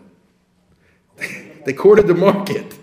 They bought up all the wax in Germany. There was a, this was a coup that could never happen if it was planned. You understand? So now they owned all the wax, so they became billionaires. You see? So the result is that they founded, they gave the money what used to be called the Jüdische Theologische Seminar Frank, Frankel Stiftung right? The Jewish Theological Seminary, the Frankel Foundation, because the Frankel gave the money. And uh, Frankel also was a guy who said, like this, Geiger is too extreme, too controversial. Let's get somebody who's in the middle, Zechariah Frankel, no relation to them. So this guy, he's like this, if you give me total control, I'll come. And they did, and so he moved and spent the rest of his life, about 20 years or so, building up the first JTS, which became world famous. Okay? Uh, Frankel. And the first thing he had to do was uh, to put together a uh, faculty. And the first guy he wants is Graetz. In fact, his, his main two guys in the, in the faculty, he says, I'll teach the Gemara, thank you very much. You know, I know that stuff. But I know Graetz is uh, enthusiast for Jewish history, so let him do that. He'll share his enthusiasm with the students. And for the Limudi Chol part, for philosophy and that sort of thing, he got Rabbi Bernays' son. Uh, Bernays had a strange situation. He had three children and uh, one of them converted to Christianity to get a job as a professor, and one of them just was not from, and his daughter married Sigmund Freud. And this guy was the only one who was from, but never got married because he was gay. And they found this out, you know, the, the letters had been published in Germany. And so, I mean, a Shomer Shabbos. I mean, it, look, it can happen. You know, so, so it, he had a very strange uh, uh, family situation. And, but Frankel can say like this, I got Bernays' son. You see? And, uh, and that's what they did. So, I mean, the fact that his niece married Sigmund Freud, you know, it doesn't get better than that. Then look what it says. You know, the first thing Freud says that he's into human feelings is, uh, you know, you light the candles on Friday night, I'll kill you. Um, anyway, for Graetz, this was a Gan Eden. Matzasi is to Avanafshi. I mean, it doesn't get better than this, right? For a guy from a poor background, all the rest of it. Now he has grad students to teach to lecture on Jewish history. Uh, you'll never get a job in a real university because you're Jewish. This is as close as it'll get, and this place will be run on as secular advanced lines as possible. Um, and so they're developed here to JTS, the Jewish Theological Seminary of Breslau, which became the inspiration for all those institutions that copied them, especially the Jewish Theological Seminary in New York. Okay? Uh, Frankel was the Rosh Yeshiva, I guess you'd say, the rector, and he articulates his famous philosophy of positive historical uh, Judaism, in which he looks, without using my terminology, but he looks at these four, right, and basically says like this Number three, forget it. Number four, forget it. Number one, kind of forget it, but number two is very important. Right? It's a very unusual light, right? Now, I don't know if the Talmud really comes from God, but you got to keep it. Okay? And so he keeps all the minhagim and the chumras, uh, but you know, if you ask like really why, Uh, because it's positive historical. Positive in German in the 19th century means legal. The Jewish religion is what it has been. Our, the study of its history tells you what Judaism is, not myths. The study of its history. The study of history is there is no such thing as Judaism without Shabbos. That's just the way it goes. And if these reform guys denied it, they're just lying. There's no such thing as Judaism without bris milah. That's what it is. There's no such thing as Judaism without a seder. If you want to know the origin of the Seder or where Bris Milah came from, that's a different story. But that's what Judaism is. Hence, the creation of this uh, phenomenon, which we uh, will eventually come to call conservative Judaism. It was a lot more halachic at that time, but um, but this was the uh, basic uh, philosophy. Now, Frankel wouldn't say it the way I just said it, or with Graetz, but that's that is what they held. So it, what's really interesting is let's go back to the four uh, pillars. Yeah, it's not this, it's not this, it's number three. Isn't that interesting? The thing that really motivates them, and this is true of conservative Jews or conservative sympathetic Jews. Um, I'm thinking of one particular person in this audience. He says, uh, uh, Jews, for community is the main thing. You get it? Uh, not, not autonomous, not coercive, but community is, the ikr. Okay? Uh, that's where the associated elders are coming from. The, the federation, it doesn't matter what you believe, and it doesn't matter what you, uh, uh, you know, have theology it doesn't matter even what you practice in terms of uh, mitzvahs, but you're part of the community, right?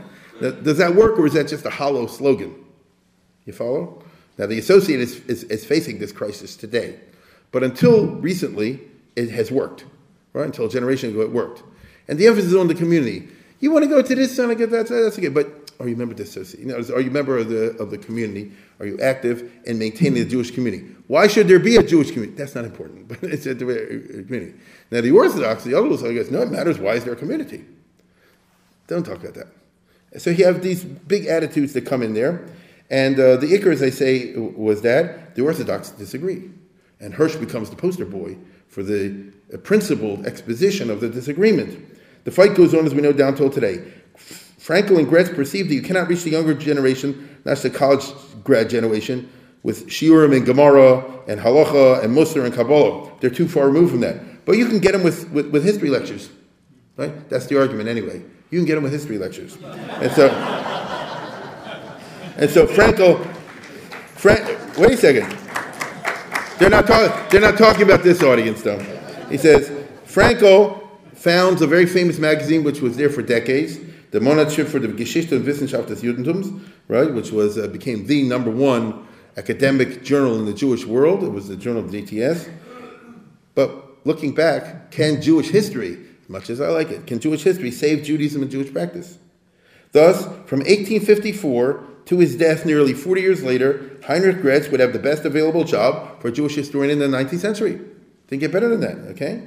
He energetically set about executing a grand design. He says, I am not an antiquarian. I'm not interested in spending my life writing a history of, of Jewish shoe leather, you know, something like that, right? Or when did they change the language of the Ksuva? Uh, he writes an, a 12 volume full history of the Jewish people, which is something that never been done before. Okay? That is a big project. From day one, as far as he can get it. Now, he wrote it backwards because you can't start with that. But nevertheless, um, by the time he's finished, this book became perhaps the most influential book in the, in the modern era. People don't, don't realize that. For better or for worse. Now, he wasn't exactly the first. There was a guy before him, uh, uh, Isaac Marcus Jost, who was no, who was no historian at all. He had no Tom, and uh, it was a failure. He uh, basically took the attitude Judaism should have reformed after the Bayis Rishon, and since it didn't, everything was screwed up ever since then. So you can imagine what kind of a history that he wrote. But Graetz is not like that. He, him, Jewish history is a dramatic movie in the 19th century historian mode. You read Graetz, you're reading Michelet about France, you're reading Macaulay about England, and you're reading Bancroft about America. That's who he is. There are villains and heroes. Don't worry about it. 1853 to 1875. It took him 20 years lecturing the, to his students and writing the books, 12 volumes. First volume came out in 1853, just before he began at the JTS. It was volume four about the Talmudic era. That's the first volume he wrote, about the time of the Gemara. Other volumes appeared not in order, but by the end, the whole thing is done. And in discussing the Tanoim and Amoraim, Graetz wanted to make these figures who were remote to the Jewish uh, like you'd say today, Jewish, uh, German Jewish contemporaries, it is figures. I mean, they look at a rabbi in the Talmud as a boring guy with a long beard or something like that. He wanted to come alive as dramatic and fascinating human figures. And so he let his imagination run wild. What the heck? And Shammai and his followers, for example, were anti Roman radicals. They were the price tags of the old times, right? You know, talked about in Israel, they put, they put, they put look at this. Uh, Muhammad is a pig, Jesus is a jerk or something like that, uh, Jesus is a monkey. You know, you know they're, they're, they're, in other words, they were irresponsible nuts. That's basically what he says. Uh, whose irresponsible antics resulted in the criminal irresponsibility of the zealots. Now, Beis Shammai and that legacy led to the Churban Beis Hamikdash. Beis Hillel, on the other hand, were the moderates who favored peaceful relations with the Romans. You understand? They were the establishment figures. That's how Graetz. And by the way, he's very ingenious. He'll take you know this line from Beis here or that line from Beis Hillel there. And the rabbis, just get over this. This is Graetz. The rabbis he likes are painted in the brightest historical colors. The rabbis he disliked are painted in the darkest black. There's never a boring moment when it comes to Graetz. Okay? This is Beis this is Beis Hillel, you know, and that's how it goes. Now, this became a trademark of his writing. Plus, he also loves contrast. And so he always begins his chapters or books with contrast. There's the, the, the, the, the beginning of the 18th century saw two trends emerge, one positive, one negative. Here's the positive one. Moses Mendelssohn, at the same time a contemporary, led the Jews into blackest darkness. Oh, the 1600s saw two figures emerge, one representing the brightest possibilities of philosophical inquiry and one representing Zohar charlatanism. Yeah? Oh, the 1100s was amazing, 1200s. It saw the brilliance of Maimonides on the one hand, showing the synthesis of Judaism and the best world culture, and the Zohar, this famous forgery that led the Jews into mystical crazy. You know, that's his, his style. Compare and contrast. High school teachers do that. Now, um, Graetz dedicated his first volume to Samson Raphael Hirsch. Obviously, he thought Hirsch would like it. After all, he had brought alive the Chazal. Big mistake, my friends. Hirsch damns Graetz to hell and a half, okay? And so, basically, uh, this is a famous parsha in the biography of, of, of Hirsch when he took on uh, Graetz over here. Uh, let's look at this. I'm, I'm, I'm going to read the whole of it, but, but, but, but you should read it. This is in the Volume 5 of the collected, I know you know I'm talking about. Volume 5 of the collected writings of Hirsch is all about his attacks on Graetz and Frankel. This whole fat book. That's, that's all it is. Okay? So he obviously had a lot to say on the subject. And as you can see, he says, I once had a young friend who was a deaf mute. He was a rather popular artist in one of the capitals. All of his portraits looked very much alike because he was deaf mute. Yet they were not truly alike. He had a habit of painting all his pictures in colossal dimensions. All his paintings were much larger than life and had a strange spectral look. You could surmise the guy had sat for the portrait, but you couldn't say with certainty he was in. Recognition was not a result of visual perception, meaning I had a guy who was had a Picasso type attitude, a, a extreme impressionism. And so you look the person who sat for him, there was somebody there, you know, right? But that's not necessarily what the guy looked like. When it comes to human subject, is not only his medium of perception, his eye, portrait is influenced by his emotions, any comp- uh, uh, contemplation of human subject entails a conception of intellectual personality, and so on and so forth. This will explain why many portraits, although they cannot be dismissed as bad, show features which are so unlike the subject and so much at variance with his true character that those better acquainted with him as close friends and relations will categorically reject the portrait. Descartes has captured in his work a trait which is transient and accidental and made it a permanent aspect of the subject's personality. In fact, the portrait flagrantly contradicts the character person they know. Now, by the way, in art, that's okay. Would you agree with that? Not everybody wants. Not everybody wants Esky Cook to do exactly the way you are. Some people look like a caricature. Get it? So you make the nose bigger, and this. It's, it's good for its purposes, but is it factual? That's the point. If you're telling me you're writing, you're doing art, so it has its own reality. Get what I'm saying? So, you know, if t- the same person sits for Picasso and for John Singer Sargent. it's the same person. It's going to be two totally different pictures. Agree? Now, uh, regarding our deaf, it might be uh, worthwhile to make a psychological to study whether deaf mute artists see their subjects in the light so different than normal portraits is something unusual about it. Okay, now here comes the good part. Now, imagine an artist whose natural angle of vision caused him to see the subjects not long, larger but smaller. Imagine further, over many years, this artist created portraits for which his subjects never sat. he made it up. Imagine he based his work on an isolated trait in the subjects that may have come to his attention by accident, and that in addition may have been distorted by the artist's hasty judgment and misinterpretation. This artist then brings his creative imagination to play, using the one trait as a basis for interpreting the personality of the subject as a whole. He portrays his subjects as he saw them once in unguarded moods, positions, or activities. In playful mood, pensive state, laughing, weeping, angry, joking. Some of his uh, subjects are made to appear indignant, arrogant, impudent. Others made to look depressive, anxious, humble, or embarrassed. But in thus portraying a person, he sees only one note in the guy's whole range of emotions, a note which may have been played only once in his lifetime, but which the artist has perpetuated as the keynote and the dominant character. Now, let us also imagine that years later, this artist presents us these sketches as true to life portraits, committing the error of explaining transient moods in which he painted subjects as typical of their character. This guy was always laughing because he found him once laughing. Right? This one had evil temper. That one's playing games. The other one's deep in thought. Even worse, he passes off these products of his imagination not only as authentic character stretches, sketches, all of his subjects, but as prototypes of their contemporaries. You see, during this period, people were laughing. During that period, they were depressed.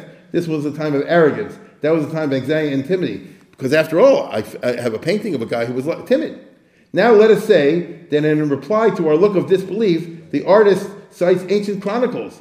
During that year, the cherries were sour, so everybody alive at that time had a sour look on the face.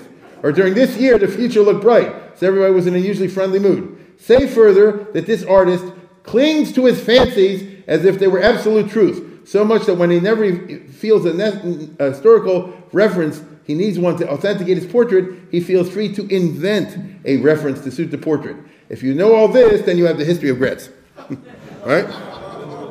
That's the beginning of a long thing. Now, now, I, wait, hold on for a second. This, I want you to listen very closely. When I say this sounds as if it's an ad hominem attack, and it isn't, right? Believe it or not, take just take my word for it, or read it yourself. He doesn't go after Graetz personally, which would have been an interesting thing, but he went after him on academic principled grounds, which is very interesting because Hirsch wasn't, you know, I mean, he wasn't going to be silly just to, to vent. This is not some uh, blog or something like that, right? So, uh, what, what did he say? Um, let's look at the next picture. What do I mean when I say the canons of historicity do not change? He said like this You can't tell me Rabbi Yochanan ben Zakkai was like because you cannot know what Yochanan ben Zakkai was like. There are too few pieces of evidence, a few scattered passages here and there in the Talmud, a passage here and that's all you have, or Rabbi Akiva or anybody else. It's sad, but it's a fact. You understand? You can't tell me because we know a story about Elisha and Avuya, or that you can now write a biography over there. You were told a story. You're told 12 or 15 or 30 stories. That is not enough information to use the academic voice and say, as a PhD in history, I'm telling you, vias visit. Now you know really what it was like historically, because the reader says, if a historian says it, he must have looked all this stuff up and he must know really what he's talking about. And you don't know what you're talking about because you cannot. Now, this is a frustrating fact for historians down until today. And take, take from me, I run into these guys all the time. People write whole kind of books about the Talmudic era, all the rest of it. We don't know that much. So be honest and say that. The whole point of history is it has to be empirical and, and, and transparent. It has to be peer reviewed. So, you know, you can't write about somebody and say, I have 15, uh, you know, statements or facts or something like that and another 15 general things, uh, which you know, I mean, anybody here knows that what you find in terms of actual historical information in the Talmud, very little. So be honest and say that. And by the way, currently they do. They'll say, I'm not telling you what happened to Talmudic time, I'll tell you what the literature, says, you know, what, what, what the books say about them, what their own books reference them. You can write a book called Rabbi Akiva and the Mishnah, you know, I mean, and, and collect and discuss those. But don't make a pretense to say that you know what the time of Rabbi Akiva was like based on that. Now that's a tough call for a guy like Graetz or all the 19th century historians because they say, yes, we don't have all the information, but we have to go, we can't leave it a blank, we have to portray something. And Hirsch would say like this, no, you can't, that's dishonest. You get it? If you want to talk to me the language of history, you have to talk to me the language of history. If I know two things about Avram Avinu, then I don't know anything more than there was Avram Avinu. There are two things. Get over it. You understand? Could you really, honestly speaking, could you write a biography of Avram Avinu based on the little that we have? You know here's a person who lived a long, long time, and we know a tiny group of episodes about his life, is that enough to endow us with the uh, basis for academically, social sciencely wise, saying that now I can give you a a, a biography of this of this person. Now it's frustrating. I get it's frustrating, but he says you can't be a liar. But of course, he calls him a liar. So the canons of historicity, meaning the rules, the academic rules of what you know and don't know, do not change. And, it's, it, and if it's tough, it's tough. This, of course, undermined the whole discipline of, of Talmudic history. Um, so, as you see, it wasn't simply that. Undaunted, Graetz ignores Hirsch and goes on to write a whole series. Uh, Hirsch's attack on Graetz was followed a few years later by Hirsch's attack on Frankel, who wrote a book called Darkei Mishnah Vagamara Sifra Sifri, uh, in which he had a programmatic history of, of the Tannaitic literature, and that's half the book over here. I'm not going to read you that. My goodness, Hirsch you know, went, went after all these things. Now, Frankel and Graetz got a lot of sympathy because when you're attacked, uh, basically, they said, Hirsch, you fanatic, get off their backs. And anyway, Frankel knows how to learn better than you, they all said, and they really blast him. And if you read there, Hirsch finds it necessary to say that the attacks upon me are not true and all this sort of thing. So it was a very interesting and bitter 1860s that you had in Germany, but Hirsch didn't care. It's not a personal thing, he said. It's not heresy hunting, hair splitting. They're trying to pass themselves off as the left wing of orthodoxy, and really they're the right wing of reform. And there is a difference. That's, that, that's what he wrote at that time, and subsequent history has proved this to be correct. I'll say it again. He said, what, you, what the conservatives are doing is they're trying to pass themselves off as the left wing of the Orthodox, and they did that for a long time, not anymore. But really, they're the right wing of the Reform, meaning they reject the fundamentalism. And it's a big deal. We have this in Jewish life today without getting contemporary. Um, Hirsch never lets up for the rest of his life when his trenchant criticism of Graetz and Frankel. And Hildesheimer, Rav Hildesheimer, who was a more moderate than him, Azriel Hildesheimer, who ended up later on founding an Orthodox rabbinical seminary to compete with Graetz Seminary, that's what it was about. Also, they never stopped attacking in a principled fashion the Graetz is an apikoros, as they put it, and Frankel is an apikoros, and this and this and this. And the others said, why are you so bitter and so, uh, you know, uh, narrow-minded and all the rest of it? You guys are, are Mishigoyim. And this was German Jewish cultural life in 19th century. Was a bitter battlefield. These fights defined, for better or worse, defined the Orthodox and conservative as two very different things, to the immense annoyance of the conservative. For many years, the conservatives would claim to be Orthodox and that fundamentalism was not an essential feature of Orthodoxy, only nominalism was. If a person keeps the mitzvahs and Graetz davened every day, three times a day, put on tefillin every day with a Shomer Shabbos, he kept kosher. He used to t- like to tell the story that he went to a kosher restaurant, I forget where it was, somewhere in Germany, and the, and the chief, they served, and the lady said, guess, this is Dr. Graetz. Why? He says, you're the big rasha that I've heard so much about, you know. so he said, did you read any of my books? No, he said, she said, I can't read, but I know you're a big rasha. Yeah, he, like, he liked to tell that story. Anyway, the point is that um, it really uh, defined what comes to be known, you know, in the 20th century as conservative Judaism, all of whom claim, all these people claim, that they, they're really Orthodox. They're just on the left wing of Orthodox. And the belief in the historicity of the Talmud of it is not, a, is not an essential feature of Orthodoxy. And you right wingers don't get to define that for us. And the right wingers, oh, yes, we do. And there are the fights that you have over here. Um, as I said before, this is going on now with the YCT. Now, uh, with Avi Weiss. De Graetz made his own understanding of Judaism popular because he showed up. You can't just get anywhere by criticizing somebody. If a guy writes a 12 volume business, he, he, he, he did something right? Just to sit there and, and snipe from the side. Anybody that's like uh, the comments on the blogs, you know, something like that. Meaning, uh, you do it, okay? He, he's, he's putting something together that was a, a monumental work. You do it, okay? Uh, he wrote an entire history of the Jewish people and it became the most read book of the 19th century. It was translated into more than 20 languages, including Chinese, by the way. It became the standard Jewish history. Gentiles refer to it. It is what it is. Harry S. Truman read it. You know, uh, when, when he became president, uh, Stephen Wise came to him and said, "Let me tell you about the Jewish people." He said, "I read the Brexit already." You understand? It's this week. In other words, if you're in a public library in Europe or America, and if they have a history of the Jewish people, and it's the uh, late 1800s or the early 1900s, uh, and many of you will know what I'm talking about. Where you say if you went to a certain type of shul in the in the shul library, there will be the five six volume of Graetz. That's how it goes. You understand? In addition to minuses, it had pluses. Graetz conceived of a Jewish people, an Am Yisrael, as an actual nation and not just a religion, the way the reformers or the assimilationists or the socialists pathetically argue. He said, We're a people. He's a German Jew, and he's a patriot, but, he, but he's a Jew. Uh, we, true, we're a nation without a state, and we're a religion without a church. So what? How are we a people? We have a common literature, and we have a common history of, of Kiddush Hashem, of sacrifices on behalf of that literature. There is something, Hitinus, called Judaism. There is a correct form of Judaism, and there is an incorrect form of Judaism. The correct form of Judaism for Graetz, obviously, is this. Okay, is the Rambam, right? He, he was a from guy, and he, and he, but he did he was open to general culture, but in the right way. The incorrect form of Judaism has, is, is everybody. The Tzaddukim, the Christians, the Karaites, the Kabbalists, the mystics of all types, Haredi fanatics and opponents of secular studies, the entire Hasidic movement starting with the Baal Shem Tov, all Eastern European Jews because they lacked uh, a, a, German culture, Ostjuden, the Yiddish, everything connected with that barbarous destruction of, of, of, of the uh, German language, Reform Judaism every type, every maskil will ever turn atheist, and that's just for starters, my friends. So when you read his book, there are heroes and villains. There's a lot of villains in Graetz. Let's put it this way the guy was not afraid to alienate people. He systematically went around as a bull and he broke every piece of furniture in the store. But he didn't care, right? I would say actually it's part of his strength. Although he doesn't use these words, he would say, This is my take on Jewish history. That's who he was. He says, I'm standing up, I'm publishing it, take your best shot. This is what I think. Okay? Let justice be done though the heavens fall. A historian without an opinion and the guts to write that opinion is pub- and argue it publicly is contemptible. That's who he was. So he says, I, I don't care. And to his credit, he cusses out the goyim who he judges, who are judged based on how they treated the Jews. So he lived in Germany the Crusaders were heroes. Oh boy, not the Graetz.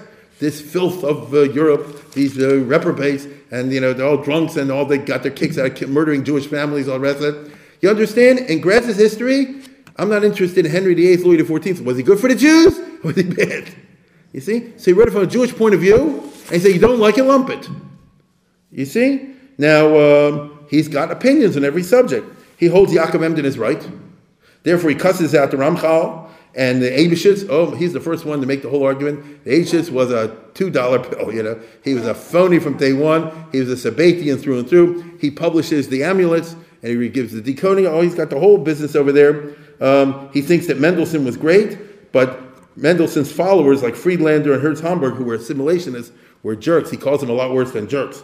In other words, he is quite polemical. He believes Judaism is a great thing, but that many Jews down the centuries have gotten it wrong. Everybody in this room believes that. just, the question is, you know, mine is right, yours is wrong. Um, but Judaism is stout enough to survive all that and renew itself, he argues.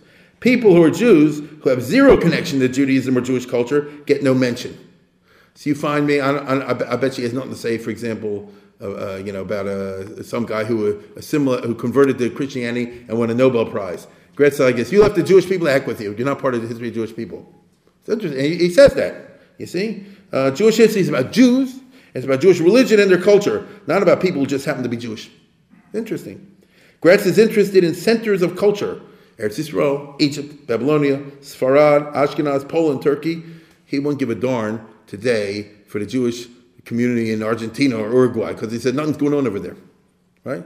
Now, a socialist is going to be shocked oh, you're judging people, and they're people too. And if they have a vapid Judaism, vapid Judaism is also something to study, not the Greeks. He would have no time for this sort of thing. You see? So he's very much um, an elitist in this sort of way. Uh, it's, it's, rather a surprisingly from an elitist point of view. What can I tell you? If you go today, I mean, this is this is what the vapidity of contemporary Jewish culture. Here's the museum, you know, in Philly. Look what they look, look what they're doing at the Jewish Museum in Maryland. They're having a, a, a thing on tchotchkes. You see? Can you imagine what Graetz would say about the state of Jewish culture in Baltimore if, if the museum, which is dedicated to, to the glorification of Jewish culture, talks about Rick, you know, things that you, on your keychain or something like this? He'd say, what kind of stupidity is this? You see? Um, there are four groups that disliked his history, obviously. The German Gentiles, the Reformed Jews, the Orthodox Jews, and the Eastern European Jews. The German Gentiles, whoa, they did not like being criticized. Heinrich von Treitschke was the most famous German uh, historian of Prussia of the 19th century, wrote a whole book, Graetz, the Verräter, the traitor to Germany. He criticized the Germans because Graetz said like this: If the Germans murdered a Jewish community, that shows you who they really are. You know, that's the way he writes. You get it? And if the Holy Roman Emperor who sold him out, he said he was a bum. He took the money and he sold him out. You know, if it's a Pope, he calls it like he sees it. And Treitschke, in the time of Bismarck, couldn't stand it. And Graetz says, I have the right to, to speak my mind. Uh, I back it up with sources. And Treitschke said, this is the problem. The Juden sind unser Unglück. No, no, the, the, the Jews are misfortune. They're stuck here. We, they got all the rights. They can cuss us out. They, they, they, they live off our benefits, and they stab us in the back. This is the origin of Hitler. You're saying you can from Treitschke to Hitler. Uh, so the Gentiles didn't like it when he told it the way it was. The German Jews were angry at Graetz because he, he, he got the guy angry. So when they had the National German Jewish Historical Commission, 1890, they wouldn't put Graetz on it, even though he's the number one historian. He said, "You got the guy too angry at us." You understand? The German Jews were like, "Shah, don't make any trouble. Assimilate into Germany." Um, Graetz published the last volume, the 12th volume, about his own times, in which he in which he described Jewish history in Germany up to 1848, especially the rise of the Reform movement. Whoa, baby! He goes after everybody, calls everybody what, Geiger, things like he he cusses out the reform and the assimilationists, and he he shechs them and treks them, and he, he does malicha, he does everything over there. So the German Jews, who it's them, it's my father you're talking about, my grandfather. See, if you want to talk about Beis Hillel, that's one thing. My father, me, you know, you can't insult me. So he got a lot of enemies that way. The Eastern European Jews were all ticked off because Graetz writes about Jews in Poland and places like that as unkultur. You know, they, these are people, they lack culture. The Vilna Gaon, well, you know, but the, the uncultured. They speak Yiddish, they have uh, bad sanitation, the whole lifestyle is down to the level of the Polish peasantry and all the rest of it. And the Eastern European Jews had, had a, um, a love hate with Graetz, which eventually resulted in this guy, Shefer, Shaul Rabinowitz, who was a religious maskil in Warsaw, and he said, I'm translating the whole Graetz from beginning to end in Hebrew and adding my ArtScroll notes. You see? So he changes a little. He says, I respect him. He's wrong about the Ostjuden. He's wrong about certain aspects of Yiddishkeit. This guy was much more religious. And so he would produce a Yossipon to Graetz's Josephus, if you follow what I'm saying. And that's the best uh, way you can get a Graetz till today. It's called Graetz Sheffer. It's around. They, they sell from time to time in stores. And it's the whole Graetz. And he'll say at the bottom, he doesn't fake it out. He said, Graetz here, says the Polish Jews are jerk. Here's why we think he's wrong. Graetz says that Eibenschütz was no good, Emden was right. Here's why we think Rabbi Eibenschütz was right. You, you, understand what I'm saying? And he has whole excursus in the back of the book. So it's a bunch of 10, 15 fat volumes. The effect upon Zionism is seminal. All the early Zionists got turned on by Graetz. The young Ben Gurion, the young Chaim Weizmann, Ahad Ha'am, that's how they conceived their idea of the Jewish people. You, you can't understand what it is before somebody wrote this. He just had a, a, a blank picture of the past. So you can agree with his tights or disagree, but now you have a structure to look at. Uh, in America, as usual, the uh, American Jewish establishment screwed it up. Henrietta Szold was paid by the Jewish Publication Society in the 1880s, I think, when she was at the beginning of her career in Philadelphia to translate Graetz, leave out the footnotes. It's useless without the footnotes. It's useless without the footnotes because you know all you get is his rantings at the top. The interesting part is where's his sources, and his sources are very illuminating, and that's where he really makes his arguments. But the Jewish Publication Society, run by Judge Sulzberger and people like that, they said the American Jewish middle class doesn't need to all that, you know, academic stuff. Just give them things that they can read on a Friday night in Philadelphia, you know. And uh, and the result is it caused a lot of harm because whole Jewish uh, generation grew up reading Graetz, but the worst version of Graetz. It's useless. The Hebrew one is worthwhile. The, the English one is, is less than worthwhile. It's a cultural disaster. What else is new from the uh, federations? The Frum World, oh my goodness, Graetz is a dangerous book. Hildesheimer founded a whole seminary to fight Graetz. I'm serious. Rav Israel Hildesheimer, he said that the noxious influence of uh, Professor Graetz is so bad because people think that he's okay because he wears tefillin and keeps Shabbos, and it's really terrible. And he made the seminary in Berlin to fight against this. Uh, problem is, nobody could upschlag Graetz. So the professor of history at Hildesheimer Seminary used Graetz as the text. You get what I'm saying? He, they learned this, except he said, we don't agree with this and agree with that. Meaning, it's easy to criticize, and it is, but it's not easy to write 12 big uh, volumes full of notes. Um, the Lithuanian Rosh Yeshivas, read the Hebrew Graetz, but they, but, they, but they cussed it out. And so it's very famous. I'll talk about it in a couple of weeks. Rabbi Lezer Gordon, the founder of Telz, he would every once in a while give a whole speech and says, Graetz is terrible. He said this and this, and this is all baloney. That's how the students even heard about it. Then they went on to read it. You know, the old line. Um, or maybe I'm wrong. Maybe the, uh, maybe the yeshiva world will publish somebody who actually writes a, a point by point rebuttal, so to speak, of Graetz. That's what I'm going to speak about uh, next time. I'm leaving that for the next lecture. Let me uh, conclude by saying that Graetz, his history, is one of the most important books of the last 200 years. Like it or not, Graetz made the academic and even the non academic study of Jewish history a major discipline in modern Jewish culture. Good night.